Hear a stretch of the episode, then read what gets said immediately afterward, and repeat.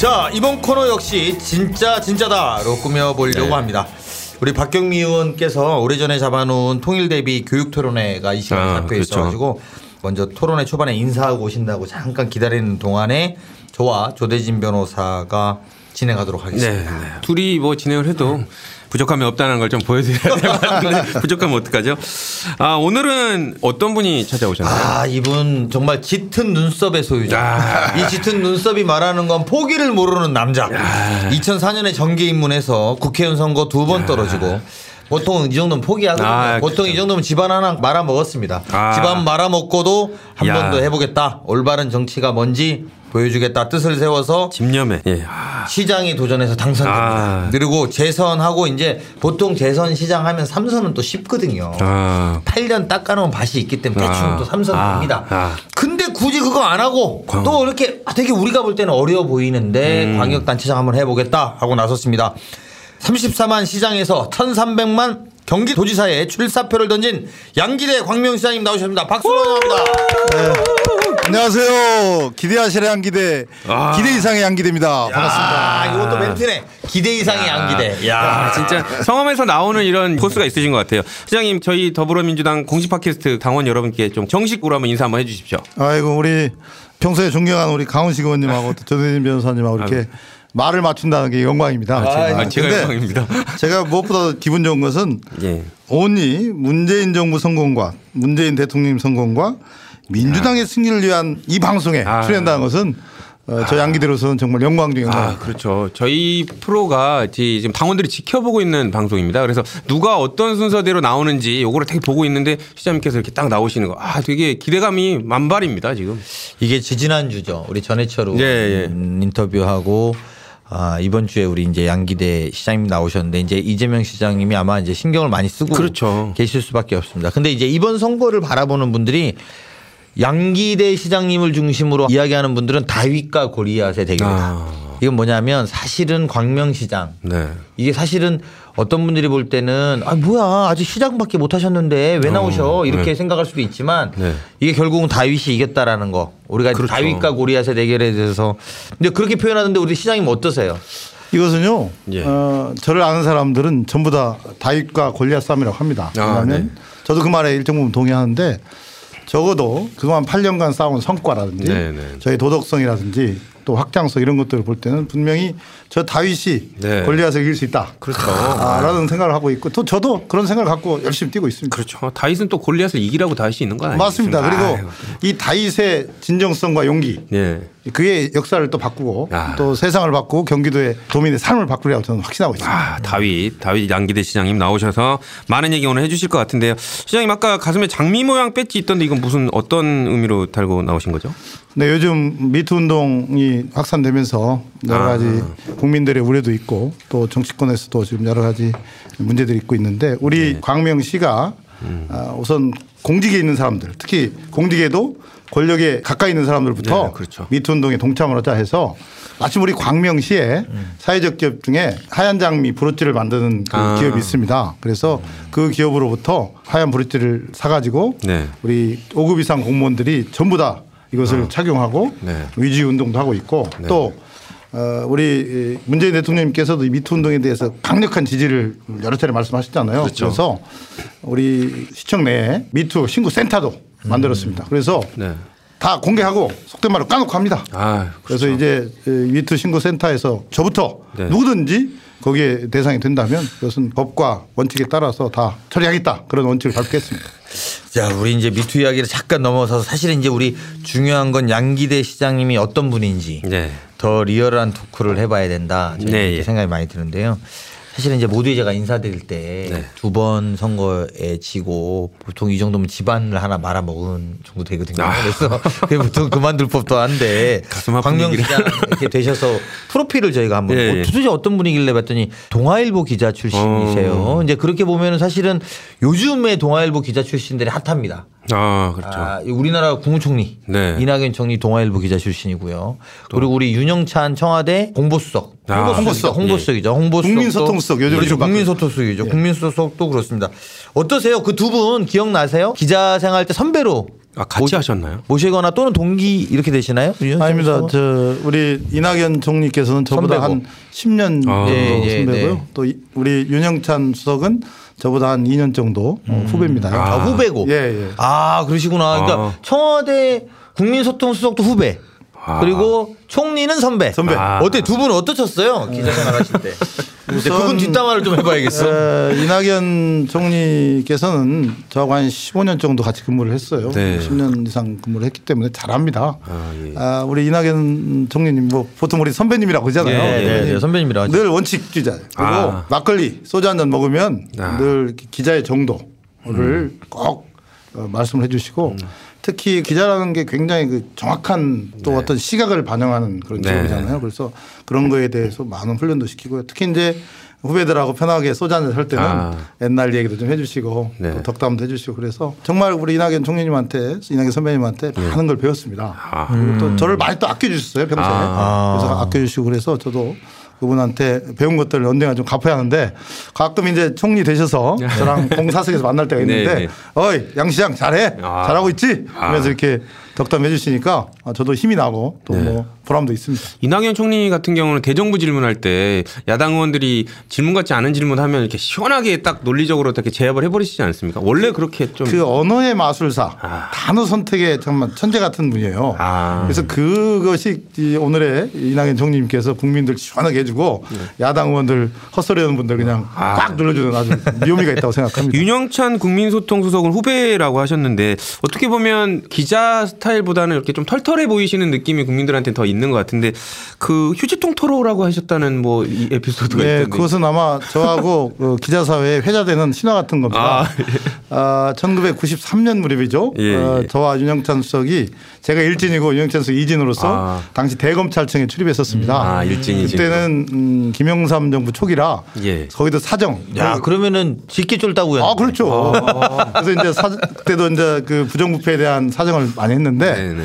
저녁에 같이 아까 두 분 식사하고 왔듯이 네, 네, 네. 어, 식사 저녁에 하다가 어이 어, 윤 후배 빨리 가봐야지 한밤 9시쯤에 예, 검찰청으로 갑니다. 그래서 이제 다 퇴근해서 예. 없잖아요 아무도. 이제 네. 휴지통 그래도 아. 휴지통을 뒤집니다.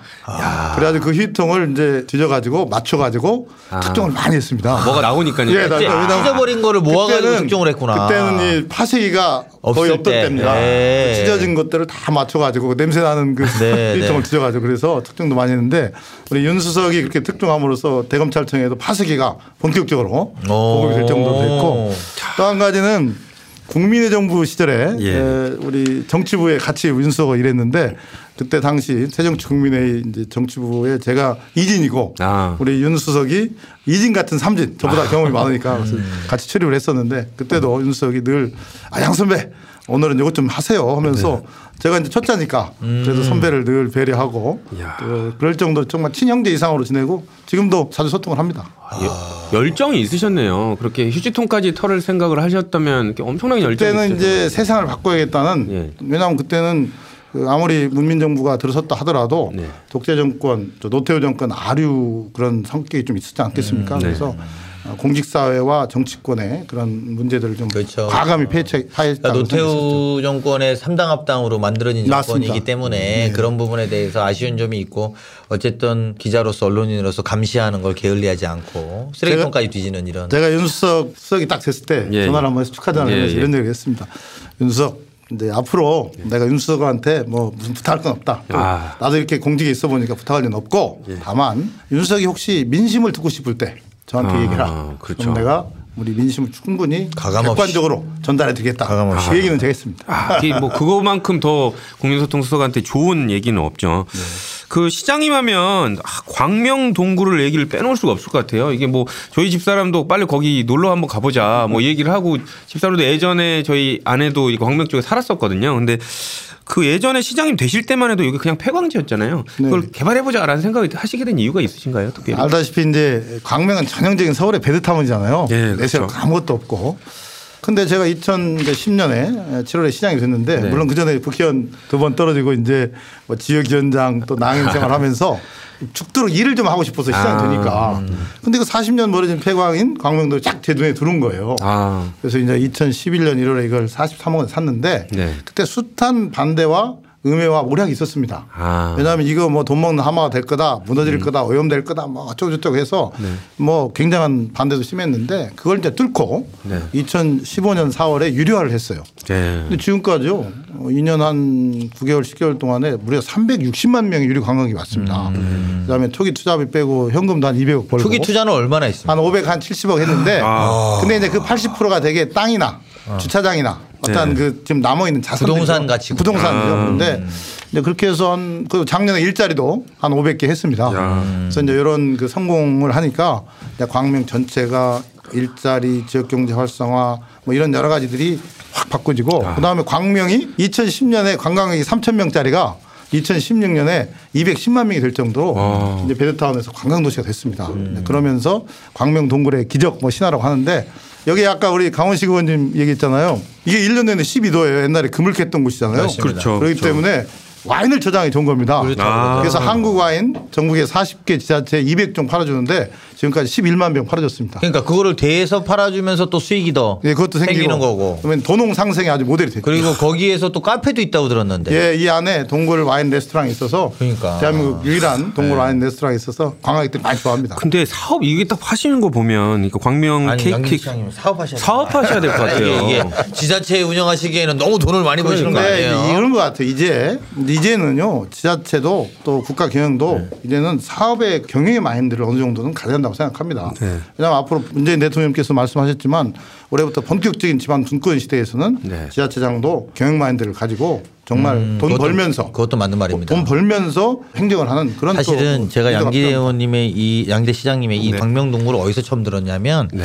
아산에 국회의원 출마하시려고 하는 현직 시의원 한 분이 아. 저한테 찾아와서 이걸 한 시간 동안 나한테 교육을 하시는 거예요. 아. 이게 시작은 이랬고 이게 막 이게 물이 뭐 넘쳐서 홍수가 돼서 뭐 그거를 뭐 어쩌 한참 설명하시더니 그래서 이걸 매입할 수밖에 없는 상황이었는데 그것도 해결하고 재난도 해결하고 뭐 야. 막 하면서 그래서 처음에 했는데 온도가 몇 도가 돼서 와인을 넣었는데 와인을 보관 비용으로 돈을 벌다시피 하는 봉이 김선달 같은 사업이다 이런 이야기를 한참을 하시더라고요. 그러면서 그게 넓어져서 관광객들을 하고 그게 급기야 유료화가 됐는데 처음엔 무료로 했다 그렇죠. 그러더라고요. 유료화가 됐는데도 사람들이 찾아오고. 지금 360만 명. 그러니까요. 그래서 이야기를 하면서 막 열심히 막 저는 처음에 잘 못 알아들었어요. 그렇죠. 그래서 이게 뭔 말인가 했는데 하여튼 그분이 아산의 시장에 나오겠다는 분이 광명시장처럼 저한테 막 설명을 하시더라고요. 그래서 아니 왜 이렇게 열심히 설명을 해? 이제 참 제가 이게 예. 웃기는 게요. 그냥 미치도록 죽도록 일만 해서요. 예. 저를 알리는데 소홀했어요. 아. 자,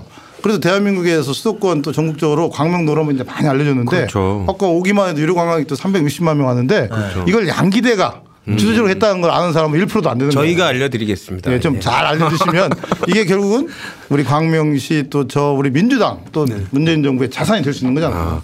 저는 이거 여쭤보고 싶은데요. 지금 아까 말씀 주신 대로 광명이 시장님 하신 뒤로 되게 막 눈에 띄게 많이 발전하지 않았습니까? 네, 뭐 예. 이케아도 들어오고 뭐 코스트코 공항터미널까지 다 들어왔는데 사실상 광명 동굴이랑 가 보고 싶다라는 생각이 드는데 차가 조금 막히는 부분에 대해서 걱정하시는 분도 있더라고요. 그런 거 대책은 뭐 어떻게 생각하셨던 부분이 그러니까? 이제 사실 KTX 역세권도요. 예, 예. 어, 170만 제곱미터 58만 평입니다. 네. 엄청나게 큰 곳이잖아요. 네. 근데 그게 2012년 말까지 제가 코스트코 이케아를 유치할 때까지 허 벌판으로 있었어요. 아. 근데 이제 그 허 벌판을 활성화시키기 위해서 국내 유통기업을 가져올 네, 수밖에 네. 없는 운명이었는데 네. 이제 이것만 가져왔으면 제가 민주당 시장을 빵점이죠. 아. 근데 우리도 큰 전통 시장이 있고 또 네. 가구 협회가 있고 패션 협회가 있는데 그죠, 슈퍼 연합회가 있고 또 여기하고 전부 다 1대1 상생을 다 했습니다. 아. 그래서 이제 그런 상생을 통해서 했고 그러면서 KTX 역세권이 활성화됐는데 그 활성화를 하기 위해서 데려왔는데 이게 너무 많이 오는 거예요. 음. 사람들이. 1년에 뭐 700만 명씩 오니까 어. 이케만 해도 네. 그래서 그것을 처음에는 수요를 감당을 못 했는데 지금은 이제 분산시키고 또 고향에도 2호점도 생기고 그러면서 네. 이제 분산이 됐고 우리 KTX 광명에 거기서 차로 5분 거리에 있는 광명 동굴도 네. 막 1년에 142만 명씩 오니까 특히 여름에는 막 3시간씩 걸려가지고 들어가는데 요즘 주차장을 많이 확보를 했습니다. 아. 그래서 저희들이 주차장 확보하고 이제 분산을 시키면서 지금은 에, 그런 면에서 많이 이제 완화가 됐습니다.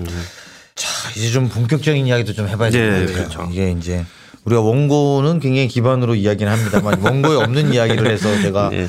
후보들을 당황시키는 네, 그렇죠. 유명한데요. 매력입니다. 네. 아닙니다. 그 제가 그냥 생뚱맞은 질문인데 네. 공격적인 질문이고 네.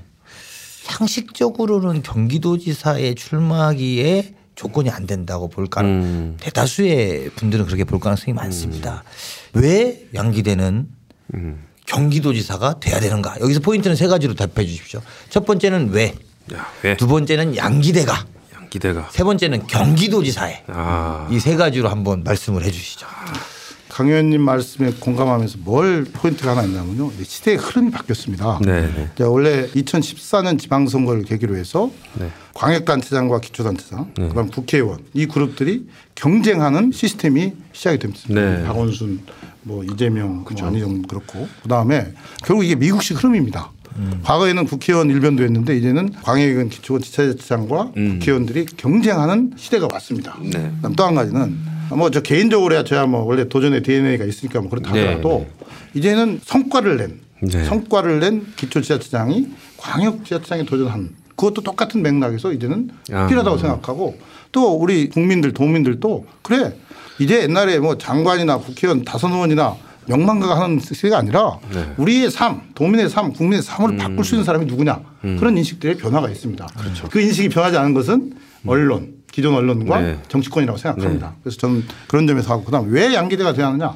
저 양기대는 아까도 말씀드렸지만 대한민국에서 지금까지 이 어떤 지자체장으로서 또 행정을 하는 사람들 선출직 행정을 하는 사람들이 해보지 못했던 난 일들을 제가 과감했고 이것을 기초에서 광역으로 옮겨서 더 확산시키고 나비 효과를 내고 플러스 알파를 한다면 대한민국의 새로운 지방자치 역사를 쓰고 또 새로운 의미 있는 도전이다. 저는 그렇게 봤기 때문에 과감히 제가 도전한 겁니다. 아, 그러니까 이런 말로 해석을 할 수 있겠네요. 도민들이 예전에는 지자체장이나 뭐 광역지자체장 나오시면 뭐 정치인을 뽑는다라고 생각했는데 이제는 나의 삶을 바꿔줄 행정가를 뽑는다라고 맞습니다. 인식이 바뀌었다는 예. 말씀이시죠? 그게 이제 물론 이재명 성남시장은 뭐 대선 후보에 나왔기 때문에 조금은 다른 케이스지만 과감히 선택을 하잖아요. 네. 그 이번에도 또 다른 기초지자체장들도 과감히 광역에 도전합니다. 네.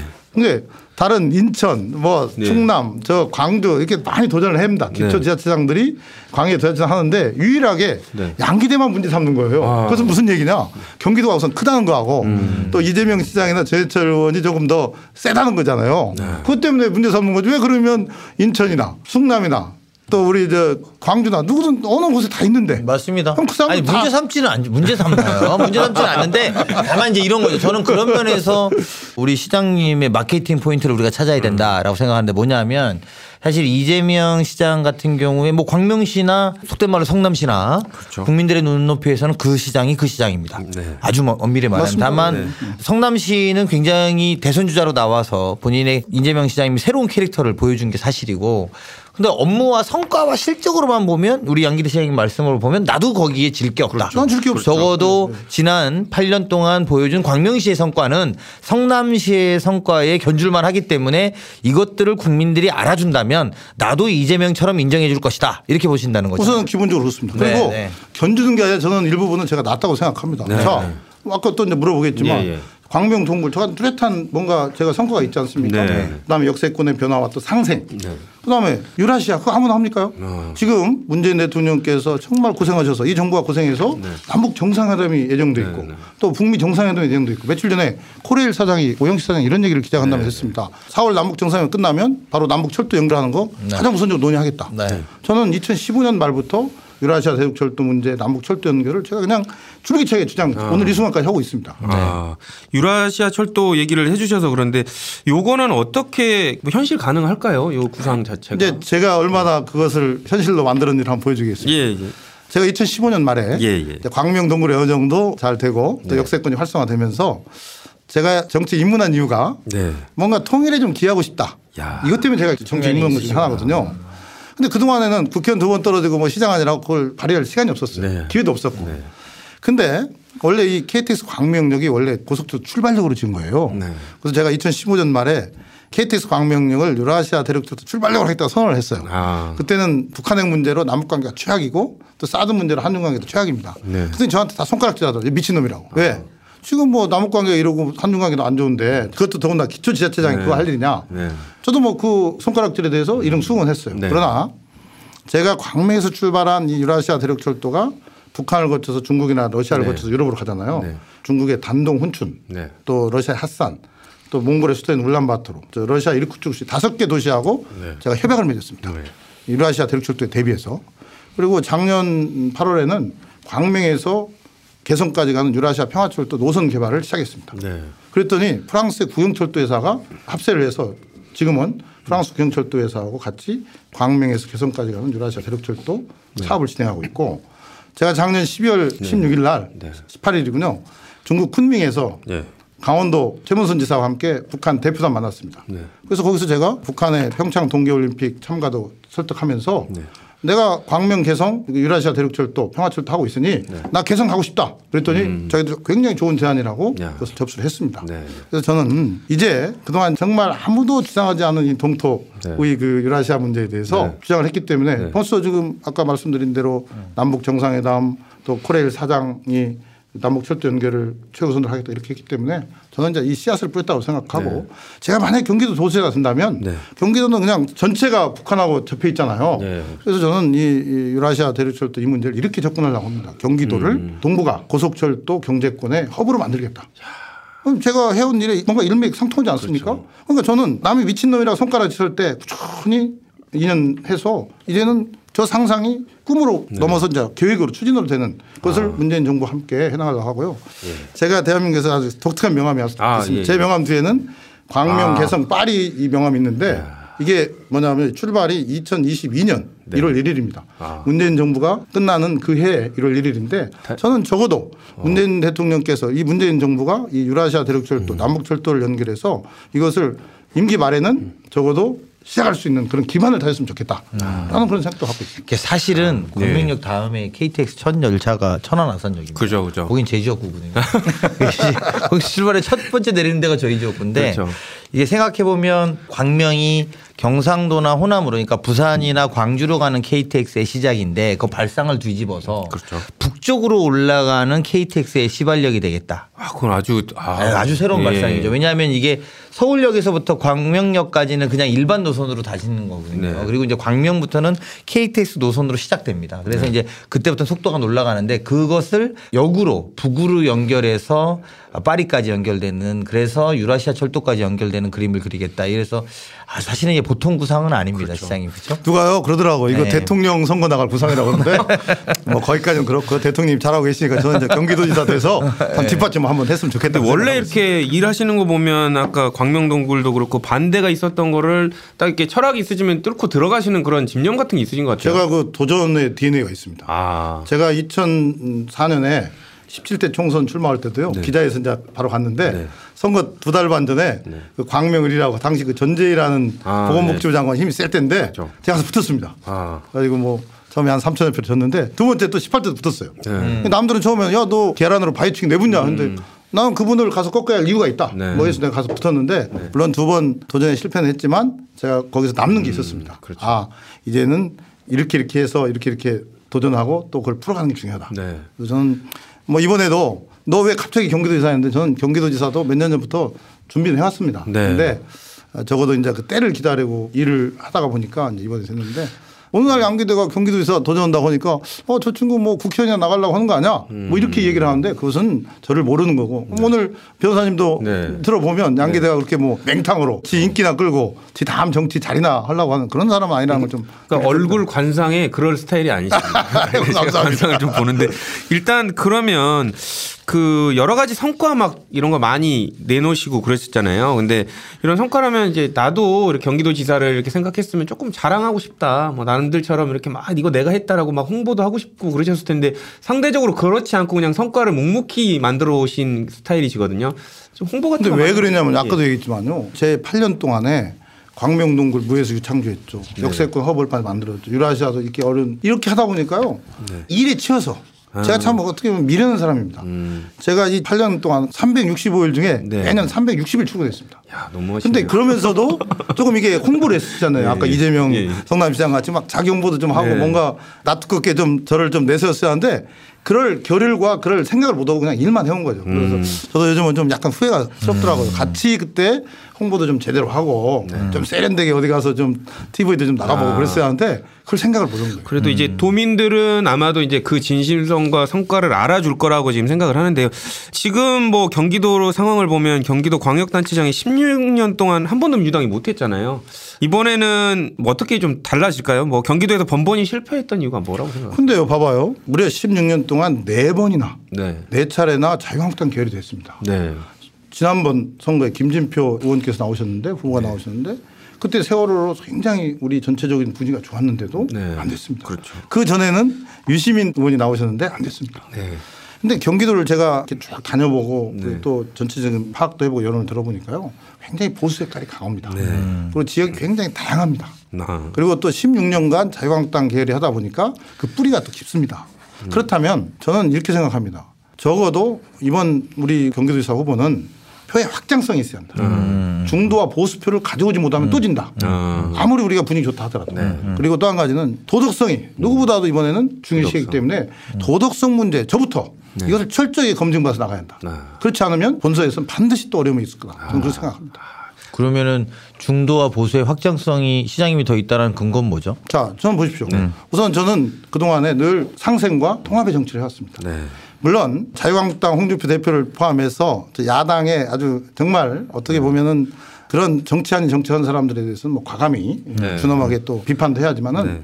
그래도 중도와 보수들이 인정할 수 있는 네. 합리적인 그것도 합리적인 중도와 보수들이 인정할 수 있는 정책과 언행을 해왔다고 네. 저는 생각하고 있습니다. 그래서 거기에 지금 현재 문재인 대통령과 정부가 잘하고 있기 때문에 같이 접목만 한다면 저는 가감히 이런 얘기도 했었습니다. 아, 네. 양기대가 경기도의 문재인이 되겠다. 네. 왜 대통령께서 이 정부가 제가 원하는 방향으로 지금 정책을 하고 있기 때문에 거기에 제 역량과 성과와 미래 비전 가치를 결합시킨다면 저는 분명히 시너지 효과가 있다고 저는 생각했고 아까 우리 조 변호사님 말씀하셨지만 너왜 나왔나 했을 때 제가 처음에 출마했을 때 네. 이렇게 얘기했습니다.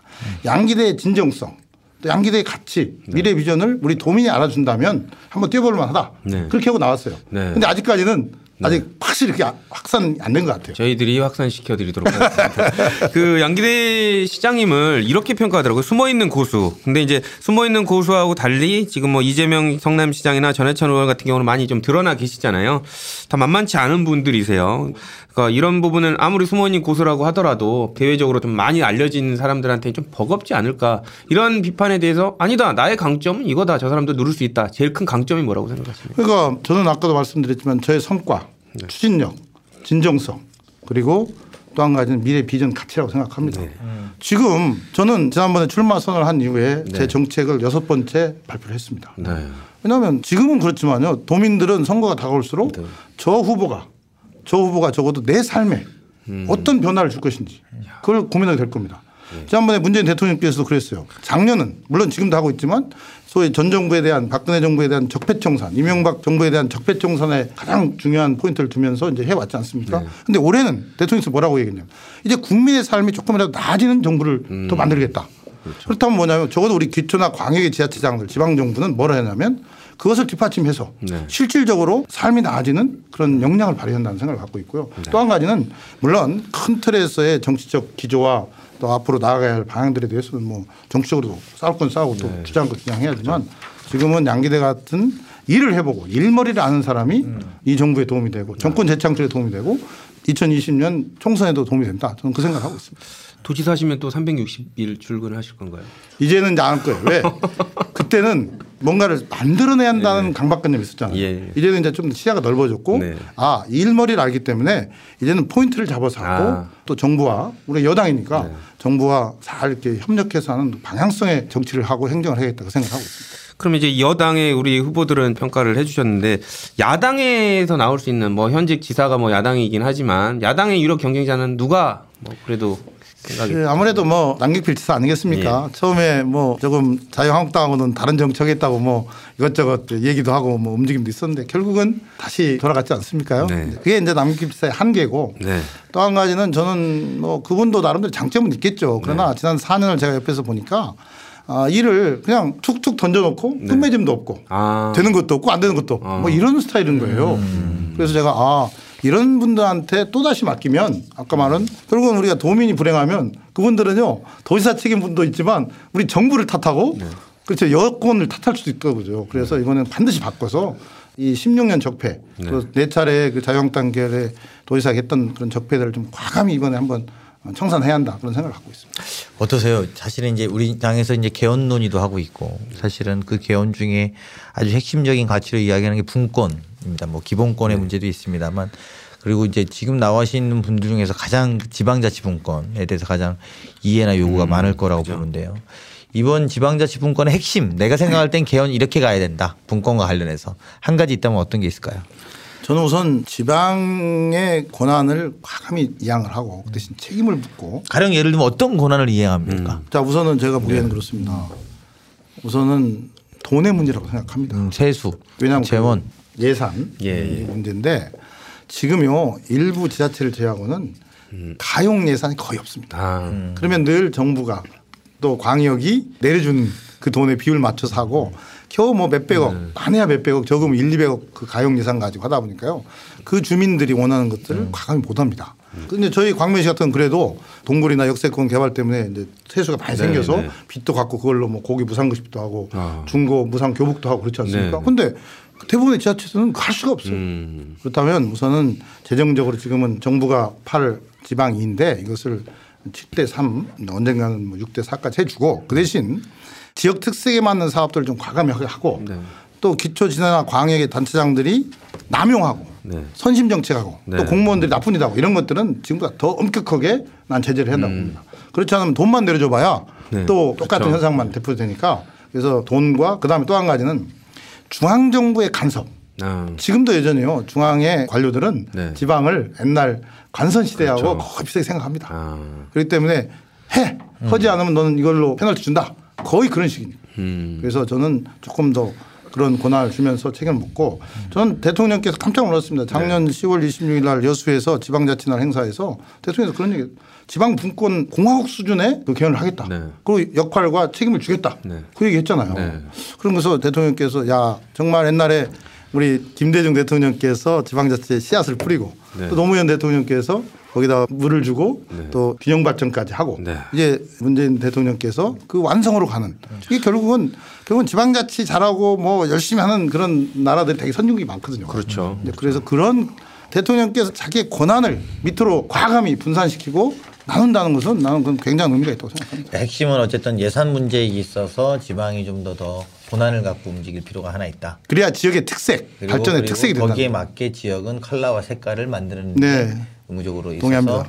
250개가 넘는 지방자치 단체들이 각자의 색깔과 컬러로 꼽히는 그런 그림을 그리고 있다. 네. 이렇게 보시면 되는 거죠. 그 균형 발전 부분 좀 한번 여쭤보고 싶은데요. 시장님께서 공약으로 분도가 답이다. 그러니까 경기 북도와 남도를 나누자는 의견을 내놓으셨었거든요. 근데 이런 부분에 대해서 뭐 정치적인 주장이다라고 비판하는 분들도 있는데 어쨌든 이 부분에 대한 의견을 좀 한번 설명해 주시죠. 그 제가 아까도 말씀드렸지만 결국은 이 대통령께서 자치분권 공학 수준의 분권을 하겠다고 했잖아요. 근데 경기도 다녀보면요. 30일 계시군이고 서울을 둘러싸고 있었어요. 네. 저도 요즘 뭐 선거 운동 때문에 많이 다녀보면 하루에 한두 군데 가면 그냥 하루 갑니다. 네. 그리고 경기도 도지사가 남부 중심의 남서부 중심으로 할 수밖에 없고 북부는 사실상 방치하다시피 해온 거예요. 네. 그렇다면 이 분권의 시대에 반드시 이번에는 이 분도 문제가 좀 정리됐으면 좋겠다는 생각 하나 있었고 특히 경기 남부 중심으로 이루어지니까요 북부가 늘 소외되고 또 소홀하게 되고 그래서 푸대접 받는다는 게 그 북부 주민들 대다수 인식입니다. 네, 또한 가지는 네. 지금 남북 관계가 개선되고 있고 통일의 기반 조성 측면에서도 네. 이 북부를 평화특별자치도 같은 형식으로 음. 자 고향 뭐 파주 연천 또 뭐 동두천 이렇게 해서 전체 한 그 북부 전체를 평화특별자치도 같은 걸로 만들면은 통일의 기반 조성에도 평화와 번영의 기반 조성에도 굉장히 필요하다는 걸 하나 느꼈고 네. 아까 말씀드렸지만 자치분권 대세 흐름에서 자 경기도가 1,300만이 넘습니다. 네. 근데 저 10개 군 10개 시군 300한 30만 정도의 새로운 북도가 생겨도 네. 전체 우리 광역 단체 중에요 네. 5위 안에 듭니다. 5위 안에. 음. 그러니까 이건 분리해야죠. 과감히. 네. 이건 뭐 어떤 권력의 강화나 뭐 무슨 개인의 호불호가 아니라 음.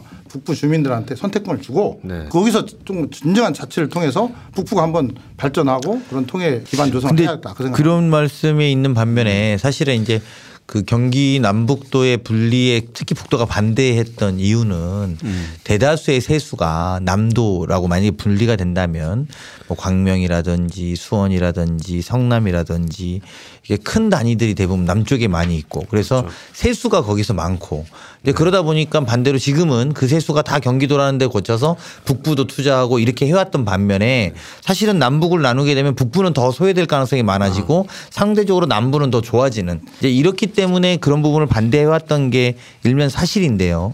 그런 부분에 북부에 대한 대안이라고 할까요? 그런 건 어떤 게 있을까요? 그래서 저는 이제 처음에는 과도기이기 때문에 네. 에, 그런 세수 문제에 대해서 중앙정부나 경기도가 어느 일정 부분은 일정 기간은 지원할 필요가 있다는 생각을 우선 하면서 저는 그것도 굉장히 소극적인 발상이라고 봅니다. 왜? 지금 고양, 파주, 뭐 연천, 뭐 동천 이렇게 등등등 그 지역에 굉장한 자원들이 많습니다. 무슨 관광 자원도 있고 청정 자원이잖아요. 그런 것들을 과감히 활용을 해서 새로운 청정 기업을 유치하고 또 새로운 경제를 활성화시키는 여러 가지 사업들을 추진하면서 한다면 그것을 뛰어넘는 거지 현재 늘 낙후된 상황만을 상정해서 그러니 못하겠다. 그게 아니라 자 누가 경기 북도 도지사가 되든 중앙정부와 또 남도 도지사와 손을 잡고 새로운 사업도 새로운 기업도 유치하고 또 새로운 주민들의 삶을 할 수 있는 그런 좋은 제도들을 만들면 되지. 그냥 현재 상황만 가지고는 안 된다. 뭐 이건 아니라고 봅니다. 그러니까 시장님처럼 어, 없는 폐광, 광명 동굴로도 만들려는 그런 혁신적인 아이디어면 얼마든지 현재 상황을 좀 극복할 수 있다라는 당연하죠. 말씀이시죠? 그리고 지금 그 규제들이 많이 있지 않습니까? 네. 이 규제들을 풀어가면서 주민의 삶도 개선시키면서 나아지는 삶이 결국은 지역 경제 활성화로 이어지는 그런 정책들을 좀 과감히 한다고 보고 좀 믿고 맡기는 네. 아. 이제는 그런 시대가 와야 될 거라고 생각합니다. 요거 한번 여쭤보고 싶은데요. 아까 그 분도 관련해서도 남경필 지사는 반대 입장을 시장님하고는 달리 얘기를 했었잖아요. 근데 이제 또 시장님께서 남경필 지사하고 또 생각이 다른 게 남지사의 채무 제로 선언에 관련돼서 시장님이 거짓말이다 이렇게 비판하셨거든요. 어떤 의미에서 그런 얘기 하시나요? 설명 한번 해주시죠. 아, 남지사하고 저하고 이렇게 행사장에 많이 다녀봤어요. 아, 예. 어, 그랬더니 2017년 작년 한 7월쯤 뭐 8월쯤 되니까 남지사가 그런 얘기를 하더라고요. 공개 숙상에서 네, 네. 우리가 지금 현재 부채가 한 6천 한 84억 원 남았는데 네. 내년에 우리 경기도 부채 제로 선언하겠습니다. 부채 제로 만들겠습니다. 그러더라고요. 네, 네. 그래서 뭐 그런 얘기 했는데 네. 어, 2017년 추경 네. 추경에 겨우 한 400억 했어요. 어. 그리고 2018년 본 예산에도 754억을 해서 총 1,154억을 부채 갚는 데 쓰게 이제 예산을 편성했는데 나머지 4,930억이나 남았는데 네. 올 연초에 네. 행사장에 저랑 같이 갔는데도 네. 세무 제로 선언하고 뭐 건전 재정 했다 하고 막 네. 떠드는 거예요. 어. 그래서 이건 아닌데. 아, 못 참겠다는 것이죠. 시장님이 다 왜냐면 갚았는데 실제로. 그렇잖아. 아무리 급해도 그렇죠. 아무리 선거가 급해도 거짓말하면 안 되잖아요. 그렇죠. 그럼 오늘의 그 상황만 설명해 주면 되는데 네. 그걸 다 한 것처럼 얘기해서 제가 일침을 가했더니 그 다음부터는 그 얘기 않더라고. 정의의 사도 같으세요, 시장님이. 약간 그건 아니고요. 네, 나처럼 다 갖고 얘기하라 이거죠. 그건 아니고 이게 아무리 급해도 그냥 아무 말 하듯이 거짓말하면 안 되니까. 그래서 제가 좀 한번 얘기했는데 아무튼 그들은 일체 얘기를 안고 있습니다. 또 이제 주부들이 되게 관심이 많은데요. 애들 때문에 건강 때문에도 그런데 미세먼지 정책 좀 한번 여쭤볼게요. 경기도지사 당선되시면 서울이나 인천 같은 다른 광역 지자체하고 미세먼지 대책을 뭐 공유할 계획을 갖고 계신가요? 저는 반드시 한다고 생각합니다. 음. 왜냐하면요. 지난번에 박원순 서울시장이 논란은 있었지만 네, 네. 미세먼지가 심각할 때 대책을 발표하니까 남경필 지사는 무조건 반대 음. 그냥 코멘트를 하더라고요. 네. 그렇다고 해서 무슨 경기도의 어떤 대책을 발표하면서 하면 그나마 낫겠는데 네. 경기도 대책은 없이 그냥 막 박원순 시장만 막 비판을 해서 네. 아 저게 아까 16년간 자유한국당 계열이 경기도를 찾아다 보니까 그냥 공주가 안 되는 거예요. 그래서 네. 아. 제가 며칠 전에 박원순 시장 만나서 네. 그렇게 했습니다. 이번 지방선거에서 네. 우리 민주당이 서울시장하고 경기도지사, 경기도지사하고 서울시장 반드시 차지해서 네. 정부와 같이 공조하는 이 시스템을 갖추자. 아. 뭐 그런 얘기도 했는데 저는 이 문제는 우리 정부하고 수도권 3개 광역지자체장이 어떤 형태로든지 정말 정치적이나 무슨 음. 개인적인 사심 버리고 우리 이 국민들 수도권 주민들을 위해서 한다 저는 생각합니다. 그러니까 경기도만으로 해결책이 날 게 아니라 찾아가서라도 괴롭혀서라도 함께 해결책을 만들시 당연히 해줘. 음. 그것은 당을 떠나서라도 네. 우리 정부가 큰 틀에서 중심을 잡고 같이 한다고 저는 생각하고 있습니다. 지금 이제 우리가 말하다 보니까 이제 네. 어쨌든 본의 아니게 네. 이재명 시장이나 아니면 또 남경필 지사나 이런 사람 이야기 하게 되잖아요. 그리고 어쨌든 이제 후보로서는 우리 차별화를 이야기해야 됩니다만 반대로 네. 이거는 좋더라. 네. 이건 우리가 좀 키워보자. 이런 게 또 있어야지 되지 않을까요? 뭐 어 그게 뭐 남경필 지사라도 이런 건 참 괜찮았다. 네. 그리고 아 이재명 시장 우리 같은 뭐 비슷한 체구의 어쨌든 시정을 운영했는데 네. 이런 건 참 좋았다, 잘했다 이런 건 있다면 어떤 게 있을까요? 우선 이재명 시장 뭐 네. 저건 아주 친합니다. 네. 그래서 며칠 전에 또 행사장에서 서로 농담도 하고 여러 가지 현안도 얘기했는데 우선 이 시장이 했던 것 중에 제일 그래도 제가 좀 마음에 남는 게 의료 공공성 강화. 아, 성남 의료원 그 네. 공공성 강화한 건데 우리 경기도도 경기 도립 의료원이 있기 때문에 그러한 의료의 공공성은 저는 반드시 강화를 더 한다고 봅니다.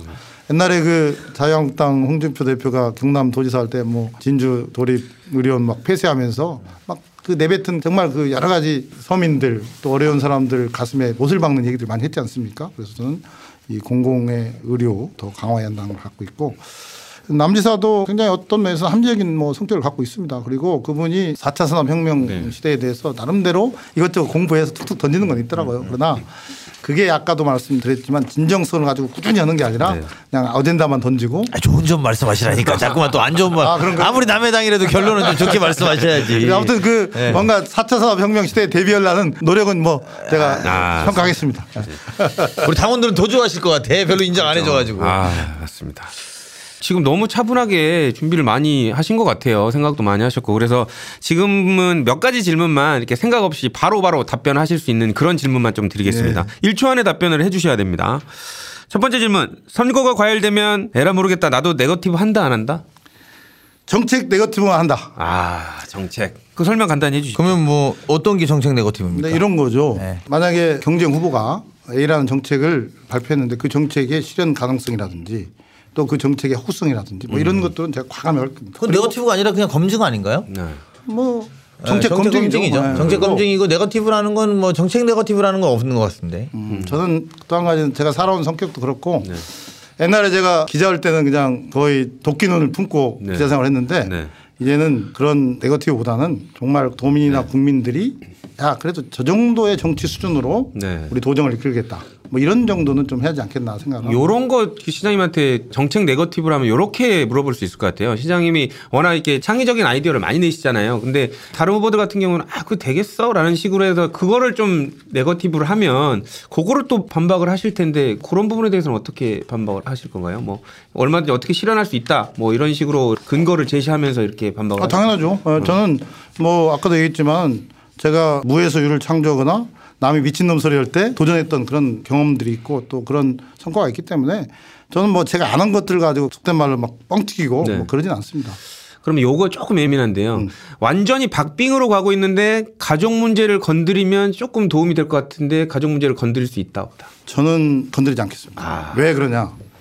저는 오히려 만약에 우리 당에 저를 포함해 누군지 그런 예민한 문제가 있다면 네. 그것은 제가 건드리지 않아도 아. 저 상대 당에서 이미 겨누고 있습니다. 그렇지 않겠습니까? 네. 그렇기 때문에 우리는 오히려 스스로 자정을 해야 한다고 생각해요. 네.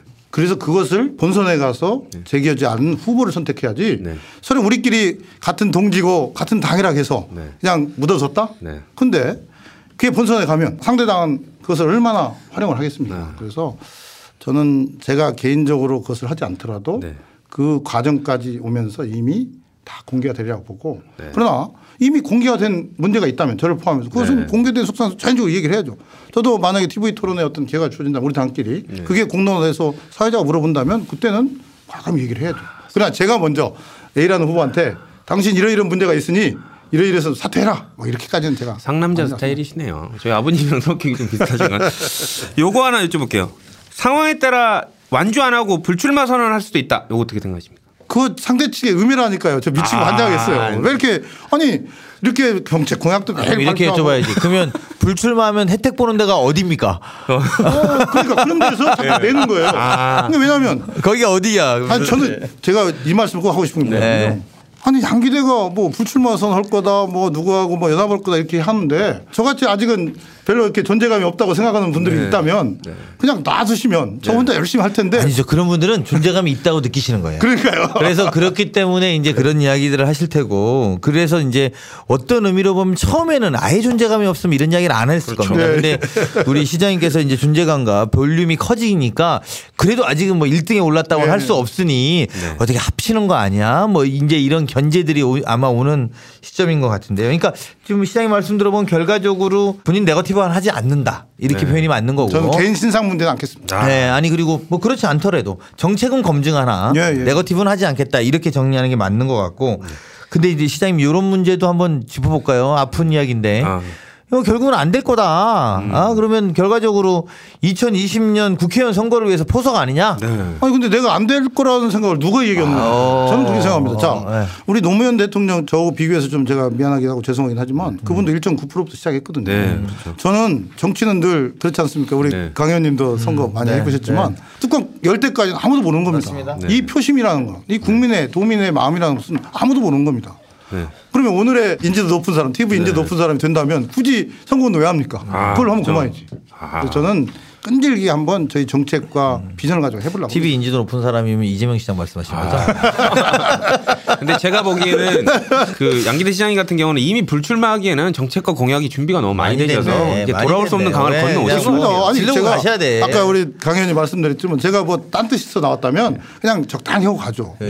근데 제가 공약을 이미 이렇게 많이 발표하고 뭐 매일매일 뛰고 다니고 그런데 왜 이런 얘기를 제가 굳이 여기서 해야 하는지 아. 참 제가 안타깝습니다. 맞습니다. 아니 그게 이제 사실은 선거 하다 보면 아무리 당내 선거라도 그런 공격들 예, 또 이제 그렇죠. 오히려 우리 청취자분들이나 또 우리 당원들은 그 공격을 어떻게 시장님이 대응하는지를 보고 있을 겁니다. 네. 그래서 제가 볼 때는 의연하게 대응하는 것 자체가 아 그리고 이게 아시겠습니다만 저기 모형 비행기를 띄워도 맞바람하고 부딪혀야 위로 올라갑니다. 그렇죠. 맞습니다. 이게 바람에 따라가면 절대로 그냥 위로 올라갈 수 없습니다. 그래서 이런 맞바람들이 있으면 아마 위로 올라가지 않을까 저는 생각이 제가 오늘 여기 나오면서도 공약을 하나 발표하고 왔습니다. 네. 제가 이 광명동굴의 기적 신화를 바탕으로 해서 경기도 관광객 1억 명 시대를 열고 어, 일자리도 한 11만 개 만들겠다. 네. 제가 공약을 발표를 하고 왔습니다. 네. 네. 어, 오늘 너무 막 좋은 얘기 많이 해주셔서 아마 당원 여러분들도 시장님에 대해서 아주 많은 정보를 얻으신 것 같아요.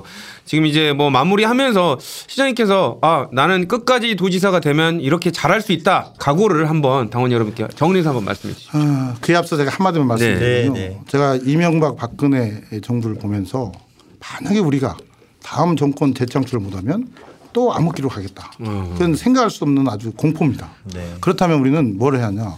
이번 지방선거 승리해서 문재인 대통령 정부 성공 이끌어내고 2020년 총선에서 재집권해야 합니다. 네. 그것을 위해서 우리가 좋은 후보를 뽑고 그 사람을 선거해서 당선이 되잖아요. 네. 그래서 저는 이번 선거에서 네. 음. 이길 수 있는 사람이 누구냐. 그것은 정말 역량이 있고 네. 그리고 도덕성을 갖추고 네. 또폐 확장성 이 있으면서도 문재인 정부와 함께 궤적을 있는 사람이 누구냐. 네. 저는 뭐 그 점은 명확히 얘기할 수 있습니다. 그리고 저는 지금까지 살아왔듯이 진정성을 가지고 음. 그다음에 누구한테도 거짓말하지 않고 한번 최선을 다해보려고 합니다. 그리고 저는 우리 당원들, 도민들, 국민들의 높은 수준을 압니다. 아, 지금은 그렇지만 선거가 다가올수록 경선이 다가올수록 그분들이 선택을 하기 위해서 마음 정리를 할 겁니다. 그때까지 제가 한번 최선을 다해서 저를 한번 알려보겠습니다. 그러니까 당원을 믿고 마파름을 견디겠다. 야, 그러면은 양기한테 순간이 올 것이다. 저는 그렇게 생각하고 있습니다. 네, 이렇게 오늘 마무리가 되는 네. 것 같습니다. 오늘 정말 뜨거웠던 첫 번째 코너를 네. 예, 말씀드린 것 같습니다. 진정성 있고 준비된 뚝심의 그 행정가 양기대 시장님의 좋은 말씀 아, 바쁘신 와중에도 해주셔서 너무 감사드립니다. 다음번에 또 한번 꼭 제가 이제 뭐 경선 때 한번 불러주시면 좋고 아, 예, 예. 후보 돼서 불러주면 그때는 더 와서 세게 한번 얘기하겠습니다. 아, 예, 알겠습니다. 오늘 바쁜 시간 내주셔서 너무 감사드립니다. 고맙습니다. 네, 영광입니다. 예.